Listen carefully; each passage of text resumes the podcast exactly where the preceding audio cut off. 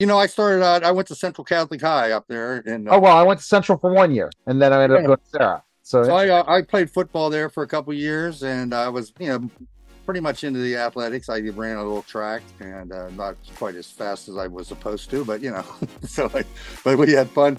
And uh, but then I, you know, I think around that time, it's probably like 68, 69 when all those great, you know, classic albums came out, you know, and that really turned my head for music. Hi, everyone, and welcome to the special simulcast of the Neil Haley Show and celebrity interviews live from the grotto with Greg Hanna. Greg, what's going on, man? How are you? I'm doing fantastic, Neil. How are you? Fantastic. And you know what? You remember this song, don't you, Greg? Uh, play that funky music. I know you do for sure. And our guest today is Bryan Bassett, and Bryan's a uh, guitarist and much, much more. Bryan, thanks for stopping by, man. How are you? Great, glad to be here. Absolutely. So, Greg, you know, you're you like you're really into music, aren't you, Greg? That's one of your things. You, you... I, I love music. You know, I remember listening to Foghat when I was a kid. I used to go visit my grandmother, West Palm Beach, and my my great uncle owned a pool hall that had pinball machines and jukebox and we used to play "Fool for the City," "Slow Ride." I mean, it was just all the greatest. Just I just some of the best memories I had, you know, in the '70s listening to that stuff. It was just amazing. Oh, that's cool to hear. Yeah. When you think about that, did you think when you started out, did you always want to be a musician, Bryan? You know, I started out. I went to Central Catholic High up there, and uh, oh well, I went to Central for one year, and then I ended yeah. up going to Serra. So, so I uh, I played football there for a couple years, and I was you know pretty much into the athletics. I ran a little track and uh, not quite as fast as I was supposed to, but you know, so like, but we had fun. And, uh, but then I, you know, I think around that time, it's probably like 68, 69 when all those great, you know, classic albums came out, you know, and that really turned my head for music. I got a guitar around that time. I think everybody in my neighborhood got a guitar or a drum or something. There was a lot of, you know, basement bands playing Louie Louie and Gloria and, you know, and that was the beginning of it. I, you know, I started uh, taking some lessons, and um, you know, as I when I got out of high school, club scene in Pittsburgh was unbelievable. Then, you know, when I moved to Florida some years later, I was so disappointed. I was so spoiled with the Pittsburgh club scene. You know, we were playing five nights a week, you know, four hours a night, and um, you know, pretty much a great place to learn your craft. You know, as far as being a musician there were so many great bands. Everybody was playing original music. You know, the Iron City House Rockers. You know, with the Joe Grushecky and Billy Price, and uh, you know the Silencers. Uh, you know, Norm Nardini. I mean, it was just a lot of great music. You know, come in Pittsburgh at that time, and and really through the years, but really in that era, and and clubs had a cover charge, so you could actually make a half decent living playing in the clubs. You know, so uh, yeah, I love I loved it, and I got bit early on. You know, of course, like a lot of young a lot of guitar players my age, the Ed Sullivan show, you know, really sparked that early interest in music, you know, with all the great bands, British invasion bands that were on the TV. And uh, yeah, that was the beginning of it. And uh, I actually started making money at it, and that kept me doing it. so, and then, uh, you know, set 1975, 76 was my Wild Cherry years. And, you know, when I joined the band and we, and really we had a, a big hit record right off the bat. It was uh, unbelievable, really, you know, and, uh, uh, Rob Parissi was uh, from Steubenville, Ohio, uh, but we played mostly in the Pittsburgh area. But we're tri-state, you know, we're we're down to West Virginia, all the way over to Cleveland, and uh, it was a great time uh, for me. And uh, you know, and really to have that big of a success, you know, well, this is like 50 years later, but you know, when your first record's a number one record, you go, hey, this recording thing's pretty easy, you know. but 50 years later, you're trying still trying to hit the charts. But there you go. How many number ones have you had? Just that one. You know, we charted Wild Cherry charted five songs altogether, but you know, in the in the top 100. But only that first one, you know, was the one that really did it for us. And and we were managed by uh, the Belkin brothers, which were big concert promoters, not unlike the you know the DiCesare Engler in Pittsburgh. Uh, up in uh, Cleveland was the Belkin brothers, and they were national um, agency that you know did concerts. And so we were able to get you know with that hit record we opened up for so many great r&b bands just about everybody you know from uh, we did shows on the last jackson 5 tour the commodores earth and fire average white band you know the list goes on and on of the acts that we were able to perform with. So you know that was for a young musician it was a, a really great time for me. Wow. You know and so you think about the people you met I guess uh, from that that first hit. that kind of put you on the map, the band. Did you guys expect that to happen? Was that like just such a surprise when you It was, hey, a, it was a pretty big surprise, I got to say. You know, we were playing the clubs. Of course, this is vinyl era still.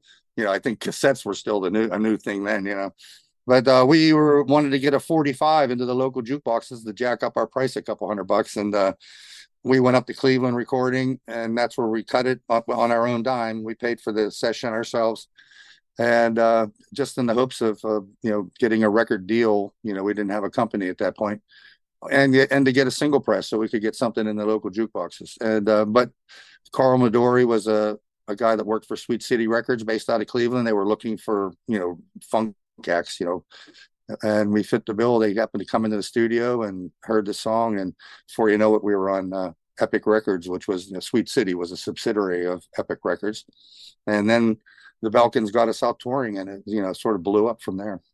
Wow, that's that's incredible. How I was always curious, like how many takes does it take to get like the the one that you make the the final cut that makes it you know to the public on like when you're That, doing a that song, I think, was the second take. We only did like two or three cuts of it, and uh, because we were playing it live for some time in the clubs, so we were well rehearsed. And so when we went into the studio, we pretty much just knocked it. I think we knocked it out. I think it took longer to mix the song than it did for us to record it. so uh, Ken Hamann was the owner of the studio, and you know we had tried mixing it for a couple days and trying all these fancy stuff, and Ken's like, "Get out of the way, let me do it." Finally, he put it all together in about a half hour, and that was that's the here, you know. So, but um, yeah, we, we went down really quick. We were very well rehearsed when we went into the studio. Then so Greg, I have a question for Greg. Foghat is that so? How did you discover really the the band, Greg? Just listening to music, or just like at the, at the Carefree Billiard Hall in West Palm Beach, Florida. That was it, right in the jukebox. there you go. That was it. Really? so- so you were visiting at Palm Beach, Right, then 70, uh, 75, 76 were big years for Foghat too. And in fact, we used to follow them around in the arenas. I'd be on the, you know, opening for somebody, Isley Brothers or or uh, Average White Band tour, and then but Foghat would be right, you know, the week before us or the week after us. So, and I had played as a cover band in Pittsburgh. You know, I played a lot of Foghat songs, uh, you know, coming up. So uh, I was real familiar with them. Didn't meet them till you know for till many years later, but um, so I was aware of them as well. You know, they were a big band. You know, great songs for the clubs band to play. You know, Yeah, Bachman-Turner Overdrive back then. exactly Same time. right Yeah, yeah, Uh-huh. for good sure. stuff. Yeah. kind of describe Foghat's music for us. Uh, I'd say English blues, uh, English blues rock. You know, and then they were always called a boogie band because you know they always had uh, um, you know, like an up tempo kind of dance thing. Not really dance, but just sort of rock and roll dance kind of feel. And I think that's because they were uh, Lonesome Dave and Rod. They were all influenced by John Lee Hooker quite a bit. You know, who had had the boogie. You know, it was the John Lee Hooker's handle, and uh, and so that kind of music, you know, made its way into it, that combined with English blues rock. Okay. Well, very And, cool. That's funny how the uh, I think so many musicians my age actually learned about American blues artists by delving into the records of the British invasion bands coming over. You know, and, Yeah. and uh, John Mayall and you know and Savoy Brown, Foghat. You know, Led, Led, Led Zeppelin. You know, pretty much every uh, rock band of that era were using blue American blues songs and you know influences to make their records and and when you're looking at it, you're like, hey, who's this, uh, you know, Albert King guy, you know, or who's who's this guy? And you start, you know, BB King, you know, Freddie King, all the Kings. but you know, then, you know, then as a guitar player, you start, you know, delving into their influences, and so they really fed us back our own history musically. Wow. What what was your favorite band back in the seventies that you like to listen to? You know, I liked all the, I liked Fleetwood Mac. I was a big Peter Yep. Green fan from when he played with John Mayall. I listened to all the John Mayall guitar players. Uh, that they were my influences. Eric Clapton, all uh, Peter Green, uh, Mick Taylor, and uh, I was a huge Cream fan when they hit hit it. Um, of course, uh, you know, loved Hendrix. He wasn't as much an influence on me because really I couldn't play like him. So I sort of went more with the blues guys. I think Clapton was probably the biggest influence on me uh, Mhm. playing wise in those days. Uh, yeah, so that was it. I just got into the blues rock groove. Uh, Savoy Brown, funny enough, that's where Foghat came from. Three of the members of Savoy Brown became Foghat.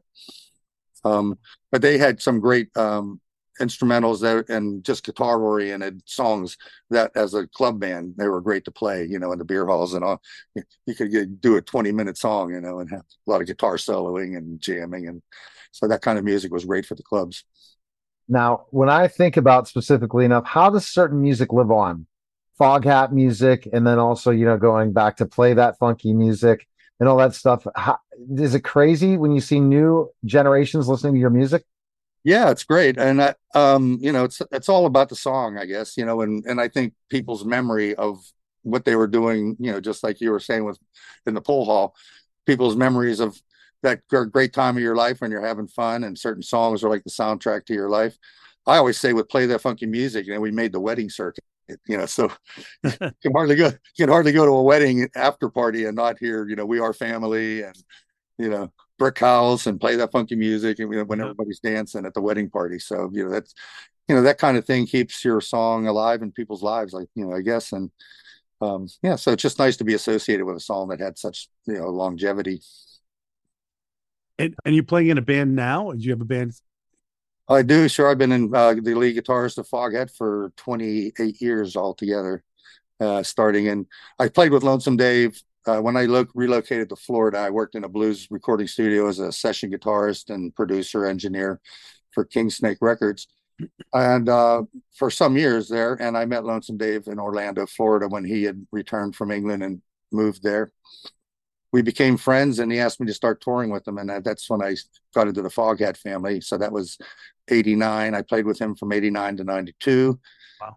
then i joined molly hatchet southern rock band i played with them from 92 to 99 and then i was asked back to uh, foghat in 2000 and i've been here ever since. Wow. That's great. latest projects happening with foghat update us. We have a brand new record coming out. It's going to uh, drop on november 10th it's called sonic mojo. I think it's our 17th uh, studio album. We have quite a few live albums too. Uh, one we just released, it was called Eight Days on the Road. That was came out during the pandemic. That's what kept me busy during the 2020 when everybody was off the road doing nothing. You know, I was in the studio working on that live album. I do most of the producing and engineering for all the Foghat projects, you know, for the last 20 years. Um, so that's our new thing coming out. We're just we're adding the new songs to the set. We have a couple record release parties, one in New York, one in uh, Los Angeles uh, in November, and uh, so that's uh, what we're trying to get the word out about that. And uh, you know, I think we have two singles released now. One's called "Driving On," and uh, one's called "A Little Bit of Everything." Those are actually available as pre-releases, and we just hope people get a chance to hear it. Well, that's wow. great. In the concerts, uh, your audience mostly boomers or all uh, gens now, or it's pretty much all gens. You know, we had some songs. Uh, well, particularly "Slow Ride" Foghat was uh, one of the first songs you had to play on the Guitar Hero game when that came out some years ago, and and all of a sudden we had these like uh, preteens and young teens coming up to our autograph table, you know, with their plastic guitars from the game and having us yeah. sign them and stuff, you know, because I think that was the first song you had to get through to move on with the game. So all That's of a sudden funny. we have these new fans and and we do a lot of city festivals, a lot of outdoor all age shows. So yeah, we see sort of like three generations, our original, you know, fans, which are pretty much grandparents now, and uh, yeah. and their kids, and who you know raised got raised up on their parents' record collection, and now now their kids. So you know, coming out to the shows. Wow, that's fantastic. And I think that when you're talking a record, are we talking record or is that how you're saying it? Like, is it? well, actually, you know, a, a couple years ago, that would just be something I said because it was everything was digital and CD. But now vinyl's a, a, a big thing. We have, uh, we're going to do a pretty big run of vinyl, uh, 180 gram purple vinyl, you know, in, in the full album size. So uh, actually saying an album is relevant again. and wow. so it's a, it's become a good gimmick to sell at shows then, right? Yeah, absolutely. You know, and it, and people were back collecting. You know, I have my uh, college age daughters. I was giving gonna give away my record collection, which I have five or six hundred records, to my friend that owns a record store. My daughter's like, no, you know, we want them. So I go into my storage locker and dig out my old turntable and my old power amps, and and now my daughter's room looks like mine did in 1972 so I guess Bryan, disco's not dead. not getting rid, we're not getting rid of records, then disco's not dead either. Then right? Oh, hey, people will always dance. I don't care what you call it. exactly. All right, Greg has a question he asked every one of our celebrities. Go ahead, Greg, with your question. All right, Bryan. So this is for me and for my listeners, right? And it's really important to help us all develop from your what you've benefited from in your career and your success. So, Bryan, what's the most important thing in life you feel you've ever learned? Uh, be yourself. You know, just um, believe in yourself. I think I taught at college for some time, and that's the thing I tried to convey to my students the most is that success is not as far away as you might think. You know, I'm taught at Daytona State College, you know, a small town, and and you don't have to go. You can go to Nashville, you can go to New York, you can go to LA to chase your dreams, if you know, particularly in the music industry. But everything can be done as long as you believe in yourself. You know, that's it. Um, find your passion, follow it, get some good instruction in the music business, get some good legal advice. but that's what I would say is the most important thing is self confidence and uh, you know finding a passion of what you, as my dad would say, find what you would do for free, and then try to figure out how to make a living out of it. And that's so that's a great point that a lot of people are unhappy about. They're not doing something they love. That's right. Great, great, great. You know, when you get to when you get to my age, you know, you know I'm going to be 70 next year, so I've been able to play my guitar my whole life. You know, and there's been obviously ups and downs, and you know, and uh, and your financial world. And but uh, when you do something you love, and like you said, and you would do it for free. I mean, I, my wife, you know, and my friends say, "Are you ever going to retire?" And I go, "Well, what would I do? I get together with my friends and play music. That's sort of what I do every day." So yeah, yeah doing your passion. That's that kind of thing is important when when you look back at your life and you enjoyed it and done what you love, and you know, hopefully created something and and then music. You know, hopefully I entertained a few people along the way. All right. Well, we appreciate it. Great information. Best place people can find information on Foghat and pick up the record today. Where can they go? Again, it launches in November. Yep, foghat.com has everything all your foghat needs. So yeah. I, I got to look into these vinyls. It's amazing. We're going into Web 3.0 and certain things, but we're going back to vinyls. You got your cassette tapes too. You know, I, Greg, are they bringing back cassette tapes? I just found my wrestling tapes, by the way. So yeah, stay tuned on that one. So what I about eight tracks? I oh, mean, oh, eight tracks too. Let's bring eight tracks back too. We never know. Find some of those uh, at, at, every concert. Someone will come up with an old eight track. Yeah. All right. Well, appreciate it, guys. All right. That was a special simulcast of the Neil Haley Show and celebrity interviews live from the Grotto with Greg Hanna.